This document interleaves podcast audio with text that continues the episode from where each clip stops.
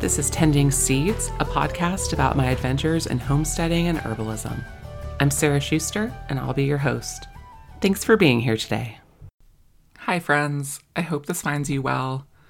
Things here are incredibly busy, and so I'm sad to say that I do not have a full length episode for you today. I apologize for that.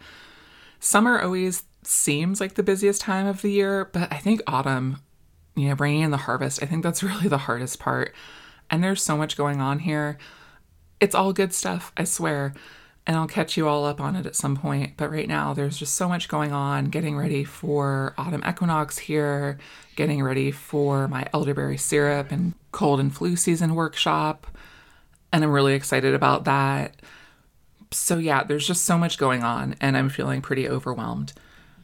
But I do want to leave you with a little something, and that would be a poem by Mary Oliver, who I adore and miss. This is Song for Autumn. In the deep fall, don't you imagine the leaves think how comfortable it will be to touch the earth instead of the nothingness of air and the endless freshets of wind?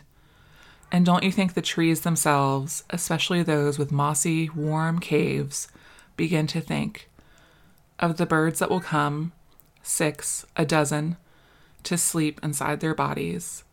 And don't you hear the goldenrod whispering goodbye? the everlasting being crowned with the first tuffets of snow. The pond vanishes, and the white field over which the fox runs so quickly brings out its blue shadows. And the wind pumps its bellows, and at evening especially, the piled firewood shifts a little, longing to be on its way. Stay safe and happy out there, y'all. I'll be back with a real episode soon, I promise. Until next time, keep your hands dirty and your heart open.